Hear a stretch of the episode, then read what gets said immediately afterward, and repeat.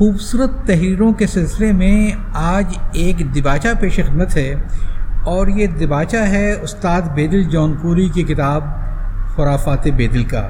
استاد بیدل جون پوری کی یہ کتاب انیس سو چوہتر میں شائع ہوئی تھی اور اس وقت بقول مصنف اس کا جرمانہ پانچ روپے پچانوے پیسے سکہ رائج الوقت تھا۔ بیدل جون پوری صاحب انتصاب میں فرماتے ہیں میں اپنے کلام کے اس پہلوٹی کے اور فی الحال اکلوتے مجموعے کو دنیا کے دو عظیم انسانوں میں سے ایک کے نام مانون کرتا ہوں۔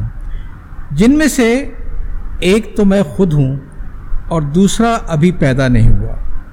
مجموعہ کلام کے آغاز میں بیدل جون پوری کا بہت خوبصورت اقبال جرم بھی ہے۔ فرماتے ہیں، میں مسمی شاہ محمد یوسف، المتخلص با استاد بیدل سکنا جونپور، یو پی، بھارت، حال متوطن براول پنڈی، پاکستان۔ بقائمی ہوش و حواس، روبرو نقادان فن و ارباب شیر و سخن اقرار کرتا ہوں کہ یہ مجموعہ کلام خرافات بدل نام میرا ہے۔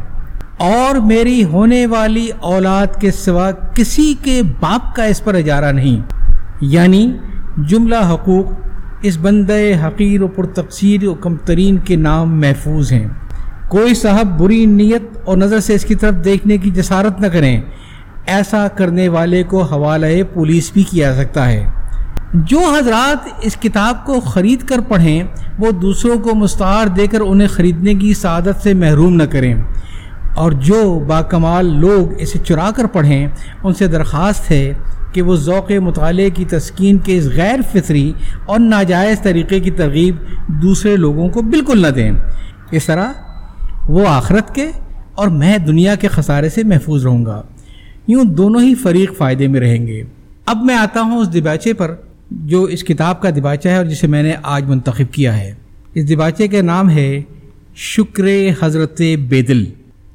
انجمن شیر و ادب راول پنڈی کے ایک رکن رکین کی زبانی یہ مجدہ میرے لیے واقعی مجدہ جاں بخش تھا کہ حضرت استاد بیدل ریورنڈ ماسٹر ہارٹلس کے عارفانہ، ماہرانہ ذاہکانہ بے باکانہ، فاسقانہ، فاجرانہ صفاقانہ یعنی حسرت موہانی مرحوم کی تقسیم کے مطابق، بلکہ اس سے بھی ماورہ، ہر قسم کے کلام پر مشتمل خرافات بدل کے نام سے ایک مجموعہ زیر تباہ سے آراستہ ہو کر منصع شہود پر آیا ہی چاہتا ہے۔ اس مجدے کا جاں بخش پہلو یہ تھا، گویا استاد کا کلام بہت جلد لہن بدل کی بے اصول آزادی سے محروم ہو کر صفات و سطور کی قید و بند میں گرفتار ہو جائے گا اور سننے والا، پڑھنے والے کے زمرے میں آ کر مزہ اٹھائے گا۔ یہ الگ بات کہ استاد کا کلام خود ان کے لہن میں سننے سے انسان جس ثواب کا مستحق، بلکہ مرتکب ہوتا ہے، پڑھنے والا اس سے محروم رہے گا۔ استاد کا کلام چھپ، اس کو آپ بالفتح اور بالضمہ دونوں طریقے سے پڑھ سکتے ہیں۔ سامنے آئے گا تو میں اس میں سے ان کا وہ مقطع تلاش کروں گا جو انہوں نے آج تک نہیں کہا ہے۔ یعنی سننے کو تیرا کلام بے دل، چیتے کا جگر کہاں سے لاؤں؟ حقیقت یہ ہے کہ اس الٹی دنیا میں اکثر چیزوں کے ساتھ وہ سلوک نہیں ہو پاتا جس کی وہ مستحق ہوتی ہیں۔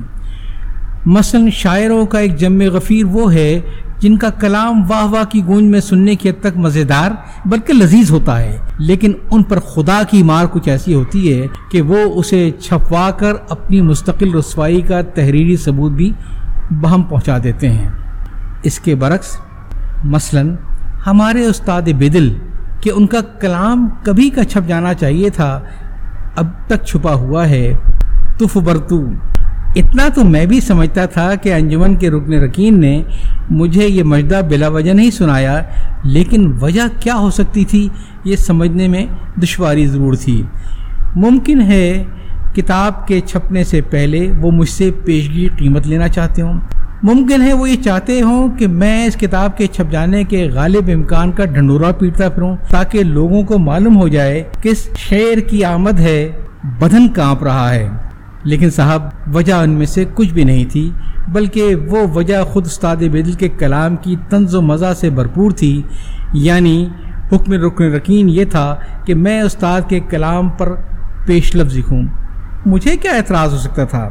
چنانچہ میں نے کسی انکسار کے بغیر ان سے عرض کیا کہ لوگوں کو استاد کے علم سے برگشتہ، بلکہ مترفر کرانے کا اس سے عمدہ طریقہ اور کیا ہو سکتا ہے کہ مجھ سے پیش لفظ لکھوایا جائے۔ اس کا ایک فوری فائدہ یہ ہوگا کہ استاد کا کلام فروخت ہونے سے محفوظ ہو جائے گا اور آپ تنہا ہی اس سے محظوظ ہو سکیں گے۔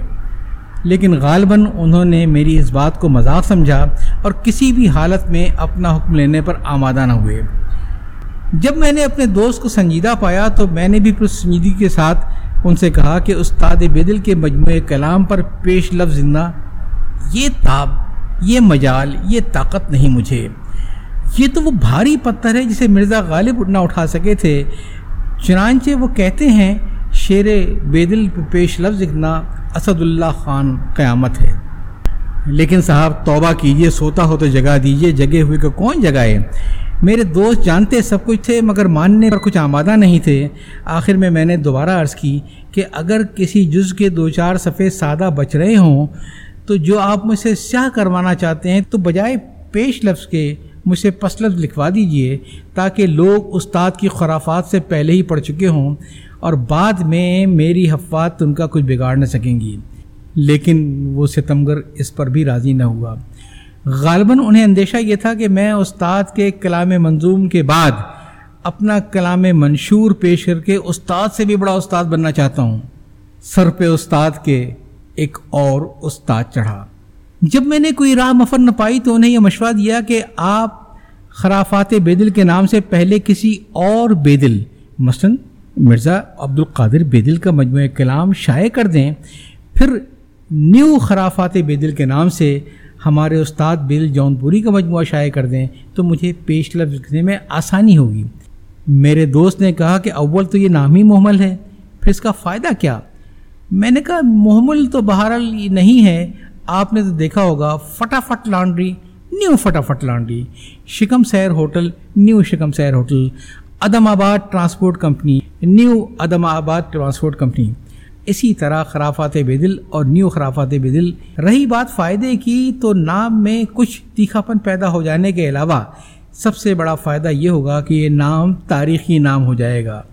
نیو خرافات بدل تیرہ سو چورانوے ہجری۔ میرے دوست نے ایک لمحے کے لیے کچھ سوچا، مگر پھر فوراً ہی بولے کہ دو دو دیوان چھپنانے میں زیادہ اخراجات اور غیر ضروری تاخیر کے عناصر شامل ہیں۔ آپ کے اس ذرا سے ذہنی تعیش کی خاطر انجمن شعر و ادب نہ اس کی متحمل ہو سکتی ہے، نہ اس کو برداشت کر سکتی ہے۔ میں نے کہا کہ اس کا ایک حل اور ہو سکتا ہے، وہ یہ کہ میں استاد کو جانتا ہوں اور مجھے معلوم ہے کہ وہ قلب وسیع کے مالک اور خود غرضی سے بلند کردار کے حامل ہیں۔ کہنے کو تو وہ بے دل ہیں، لیکن حقیقت یہ ہے کہ وہ سراپا دل ہیں۔ خدا نے انہیں ایسا عقل سلیم عطا کیا ہے کہ وہ دوسروں کو فائدہ پہنچانے کی خاطر خود ہر نقصان گوارا کر لیتے ہیں۔ وہ اپنی ذات کو اجتماعیت کی قربان گاہ پر چڑھانے کے لیے ہمیشہ آمادہ رہتے ہیں۔ لہٰذا انہیں مشورہ دیجیے کہ وہ اپنی خرافات کو اپنی ذات تک محدود رکھنے کے بجائے اسے اپنی پوری قوم کے نام وقف کر دیں اور مجموعے کا نام خرافات بیدل کے بجائے خرافات قوم بیدل رکھ دیں۔ میرے دوست نے پوچھا، اس کا کیا فائدہ ہوگا؟ میں نے کہا کہ اس میں نام بذریعہ تاریخ نکل سکتی ہے یعنی بے دل کے بے حرف تخرجہ ہوگا، لہذا خرافات قوم کے اعداد چودہ سو اٹھائیس دل کے اعداد چونتیس نکال دیں گے، حاصل پھر وہی آئے گا، تیرہ سو چورانوے ہجری۔ میرے دوست نے جھنجلا کر کہا، صاحب، آپ نے یہ تاریخ گوئی کی کیا مصیبت کھڑی کر دی ہے۔ استاد کا کلام خود زبر بینات کی مانند ہے، اسے کسی تخرجے یا تیمے کی ضرورت نہیں۔ آپ سیدھے سیدھے پیشلس لکھ دیجیے۔ میں نے کہا، جناب، مجھے استاد کے کلام کے الپایا ہونے میں کب انکار ہے؟ استاد کے کلام میں واقعی وہ وہ خوبیاں ہیں کہ ان میں ہر کے شک، عارض، کافر گرد میں تو اپنے لیے پریشان ہوں کہ اگر مجھے اس قسم کے دو ایک چٹکلے ہاتھ آ جائیں۔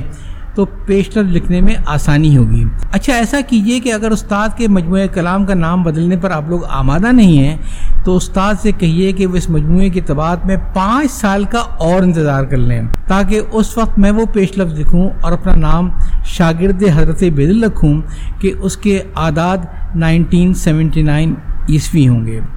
صرف پانچ سال کی تو بات ہے۔ میرا تاریخ گوئی کا شوق بھی پورا ہو جائے گا۔ اور استاد کے شاگردوں میں ایک تاریخ گو شاگرد کا اضافہ ہو جائے گا۔ یاد رکھیے، تاریخ گو شاگرد، ورنہ جہاں تک استاد کے محض شاگرد ہونے کا تعلق ہے، تو وہ تو ہے ہمیشہ سے یہ عریضہ نگار۔ غالباً میرے دوست کو شبہ یہ ہوا کہ میں بات کو مذاق میں ٹال دینا چاہتا ہوں، چنانچہ وہ پیر پٹکتے ہوئے رخصت ہو گئے۔ میں انہیں پکارتا ہی رہ گیا، شام کو میرے دوست پھر آئے اور بولے اب آپ کو تکلیف کرنے کی ضرورت نہیں ہے، کیونکہ استاد کے مجموعہ کلام پر جناب خورشید احمد ضیاء ایک مفصل پیش لفظ لکھ رہے ہیں۔ اور یوں بھی استاد کا خیال یہ ہے کہ آپ کے یہ بس کا روگ ہے بھی نہیں۔ میں خوشی سے اچھل پڑا اور اپنے دوست سے میں نے کہا کہ جہاں تک استاد کے کلام کا تعلق ہے تو وہ خود اس قدر تابندہ و درخشندہ ہے۔ کہ کسی تعارف کا محتاج نہیں۔ لیکن بہرحال کچھ شفر چشم ایسے ضرور ہوتے ہیں جنہیں اپنی آنکھوں سے چشمہ آفتاب بھی نظر نہیں آتا۔ لوگوں کی رہنمائی کے لیے اگر خورشید صاحب نے استاد کے کلام پر کچھ روشنی ڈال دی تو بڑی اچھی بات ہوگی۔ اور حق تو یہ ہے کہ روشنی کوئی خورشید ہی ڈال سکتا ہے۔ رہا میرے متعلق استاد کا خیال؟ تو میں پہلے ہی عرض کر رہا تھا کہ مجھ جیسے کجمج بیان سے دباچہ یا پیشنر لکھوانا استاد کے کلام کے ساتھ ایک سنگین مذاق سے کم نہیں۔ استاد نے مجھے پیشنر لکھنے کی خدمت سے معذور سمجھ کر معاف کر دیا ہے۔ تو میں یہی کہہ سکتا ہوں کہ شکر حضرت بدل اب یہ بالکل اتفاق کی بات ہے کہ شکر حضرت بدل کے اعداد انیس سو چوہتر عیسوی ہی نکل آئے۔ گویا استاد کے کلام کی برکت سے میرا تاریخ گوئی کا شوق بھی پورا ہو ہی گیا۔ کاش میں پیش لفظ بھی لکھ سکتا۔ لیکن قارئین کرام مجھے پیش لفظ نہ لکھنے کا کوئی ہرگز افسوس نہیں، کیونکہ آپ تک اس کتاب کے پہنچنے کی تین صورتیں ہو سکتی ہیں۔ پہلی صورت تو یہ کہ آپ نے بعضوق حضرات کی طرح کتاب کسی کی میز سے چرائی ہوگی۔ تو اس صورت میں یہ توقعی فضول ہے کہ یہ کتاب آپ تک آپ کے ملک میں ہو۔ آپ یقیناً فٹ پاتھ پر اس کا سودا کر چکے ہوں گے۔ دوسری صورت یہ ہے کہ کتاب کسی نے زبردستی آپ کے سر مڑ دی ہو۔ اس صورت میں آپ سے توقع نہیں کہ آپ اس کتاب کو کھول کر پڑھیں گے۔ لہٰذا جب دوا کی بوتل کھلنے کی توقع ہی نہ ہو تو اس میں پرچے ترکیب استعمال رکھنا یا نہ رکھنا برابر ہے۔ تیسری صورت وہی بدذوق نودولتیوں والی ہے، آپ نے یہ کتاب خریدی۔ اس صورت میں آپ سے توقع ہے کہ آپ نے پیسہ خرچ کرنے کی مہم تو سر کر لی، تو شاید آپ اس کتاب کو پڑھنے کی تکلیف بھی گوارا کر لیں گے۔ اور یہی وہ موقع ہوگا جہاں آپ پھنس جائیں گے۔ کیونکہ مجھے یقین ہے کہ آپ نے استاد کی کوئی ایک آدھ چیز بھی پڑھ لی، تو پھر انشاءاللہ آپ پوری کتاب پڑھنے پر خود کو مجبور پائیں گے۔ ابتدا آپ نے کر دی ہے، انتہا استاد کا کلام خود آپ سے کروا لے گا۔ اس صورت میں تو پیشلر لکھنا بالکل ہی غیر ضروری ہے۔ آپ کے اور استاد کے درمیان ایک قطعی غیر ضروری حجاب بن کر میں محجوب کیوں ہوں؟ فی الحال تو مجھے محجوب ہوتے ہوئے نظر آ رہے ہیں۔ بہت سے وہ مزاحیہ شعرا جو اپنی اپنی لمیٹڈ کمپنیوں کے بلبوتے پر شہرت کی حمالیہ پر جا بیٹھے ہیں اور جن کے لیے ایک چیلنج بن کر آ رہے ہیں۔ استاد بیدل جون یہ دباشا تحریر کیا تھا ابن منیر نے؟ ابن منیر شاہ محلق فاروقی صاحب کا قلمی نام تھا۔ جن دنوں وہ سرکاری ملازمت کرتے تھے، تو وہ ابن منیر کے نام سے کالم اور مضامین لکھا کرتے تھے۔ جا چاہتا ہوں، اللہ حافظ۔